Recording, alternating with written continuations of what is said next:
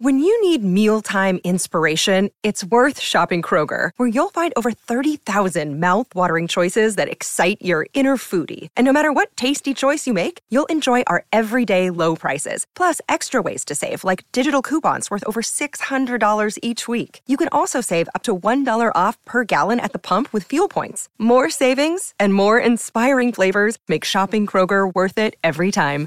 Kroger, fresh for everyone. Fuel restrictions apply. Another day is here, and you're ready for it. What to wear? Check. Breakfast, lunch, and dinner? Check. Planning for what's next and how to save for it? That's where Bank of America can help. For your financial to-dos, Bank of America has experts ready to help get you closer to your goals. Get started at one of our local financial centers or 24-7 in our mobile banking app. Find a location near you at bankofamerica.com slash talk to us. What would you like the power to do? Mobile banking requires downloading the app and is only available for select devices. Message and data rates may apply. Bank of America and a member FDIC. Jules with you, SEN Summer Mornings, taking a walk down memory lane. Yeah, in better times when the West Indies cricketers or West Indies cricket team was a test match powerhouse. Your favourite memories, your favourite players, 04577 36736. Of course, Australia take on the West Indies in Adelaide in the first of two tests. That gets underway tomorrow. Nice to see a daytime test match in Adelaide for a change. It is going to be a tough time for the visitors as we anticipate, but Aussie fans are also going to get a glimpse of the post Warner era. We have a new opener, which absolutely no one had in the picture, bar the man himself a few weeks back, and that man's number four spot taken by a gentleman described as a generational cricketer. Peter Lalor from the Australian and SEN Cricketers on the line right now. Morning, Pete. Good morning. How are you doing? I'm very well, mate. You know, we're talking about running through this West Indies team and, and not recognising the names. It wasn't always like that. And I said at the top of the show, I remember vividly, you know, Curtly Ambrose' spell of seven for one in Perth '93, where he just ripped through that middle order, was was absolutely frightening. You know, it'd be nice to sort of return to the heady days of West Indies cricket. Uh, no, no, I'm, I'm traumatised from the memory of growing up watching West Indian cricketers bully Australian cricketers. Mm. It, it was terrifying when they came out, and they always seemed to be here. Poor yeah. old AB. I think he, I think he played the West Indies in ten consecutive tests. Mm. I mean, and you know, and that's ten consecutive tests of, of blokes trying to kill you. Um, no, they were they were fantastic cricketers, and that seven for one that lives in memory, doesn't it? Yeah. Although I don't think Ian Healy would like replays of the shots that he played in that particular collapse. Yes. uh, yes. Shudder had gone through the group. Oh. I reckon it might have just been backing away a little bit there. Yeah, anyway, yeah. wouldn't be the um, only one. Vintage Perth uh, pitch too. I wouldn't Pete. mind seeing them competitive though. yeah, well, yeah. just just on that, I mean, look, uh, again, it's I think the batting is going to struggle against our quicks, and there's talk about a, a slightly bouncier Adelaide pitch than usual, but you know, we saw what Kemar Roach did as a young up and comer to, to Ricky back in 2010. You know, Alzarri Joseph has been around for a while. Shamar Joseph, our colleague Bharat, had, had, been watching him closely, said he's got a bit of spunk about him. Can, can you see some kind of diamond in the rough emerging here? Yeah, well, Shamar is, uh, I think he might be the one. But yeah, I mean, it's very hard to know, isn't it, on the evidence mm. of those tour games? Um, wasn't exactly the strongest 11 that they were playing against. You keep your fingers crossed, don't you? Look, uh, I don't know, maybe I'm being Pollyanna here, but I, I, I'm kind of hoping that there's uh, that, that awkwardness when you don't know other players, when, when they're new and they're on the scene. They can trip you up early. So, you know, bowlers don't really know where a batter's weak, weakness is. And uh, and and and the and the bowlers can really be uh, something of a surprise to the Australian batters. I mean, Smithy said yesterday, Steve Smith, that he had he, he had to go off and do his homework and, and work out how much these guys mm. bowl. So they're an unknown. So there is an element of surprise to it. But, uh, they were strong in Perth last year, the, the West Indies side, but as we know, they're, they're coming off a low base, aren't they? Yeah. Yeah, you just reminded me there about doing research in the opposition when AB, I think, first faced Murali. He thought he was a leg spinner. He would have confounded, right. confounded many. Yeah. yeah. Now, now, Pete, I bumped you briefly at the SCG, and then later that day you reported in your column that Steve Smith could be an opening option, and it took everyone by surprise. It left a lot of us saying, "Steve Smith, really?" And here we are. And judging by the man's reaction, he he seems excited. He's all in on this new role. You know, you wonder how we, honestly, how we can be so collectively dumb. I mm. mean, somebody comes and says to me, what about Steve Smith? I go, Steve Smith? Oh, hang on a minute. Gee, that just might work. And then, and then, so I'd heard you know, that was floating around.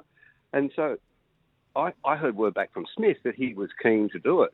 And I knew that he'd been saying that, but people hadn't been taking him seriously. But the more I thought about it, the more sense it made for all sorts of reasons. One, to reinvigorate Steve Smith, who is becalmed, and as my colleague Gideon Haigh wrote the other day in his excellent Substack, um, he's like a singer who's got, forgotten the words to his hit song. You look at him out there and you it's familiar, but uh, yeah, it's it's slipped away. And and all this bleating from from uh, West Australians in particular, but all these people going on about this decision, I don't get it. I don't get it. Like, don't you don't you think Cameron Green deserves a place in the Australian Mm. Test team? Yeah. Cameron Green has averaged 66 since moving up the order in Sheffield Shield. I think that's across 18 matches. He's a mile better than the other candidates. Yep. He's taken 30 Test wickets. Yep. He's the best gully fielder in the world. What? And you're squawking because he, he's in the side. It- I mean, are you going to pull him out and put in somebody because they're allegedly a specialist opener? I don't get it. I'm sorry. Mm. Yeah, and think about it is, and when you drill down on the numbers and you find out that when Smith has come in in the first two overs and basically been a de facto opener, opener he averages over 100. When he comes in the first 10 overs, he averages over 60. So he's, he's no stranger to facing the new ball. And it, it seems to me they almost sort of put him there. Oh, look, I won't say by default because he wanted to do it, but they were that desperate to get Green back in the side. Green now occupies his coveted number four spot. He gets the West Indies, he gets New Zealand, he's got what he wants. Uh, it's his chance now to, to seize this with both hands and repay the faith. And then, as you mentioned, Pete, in the process, quell all those outraged West Australians. hey, and what did West Australia want? Cameron Green not to play? I mean, Yeah. you can't have your cake and eat it too. Um, I don't understand that.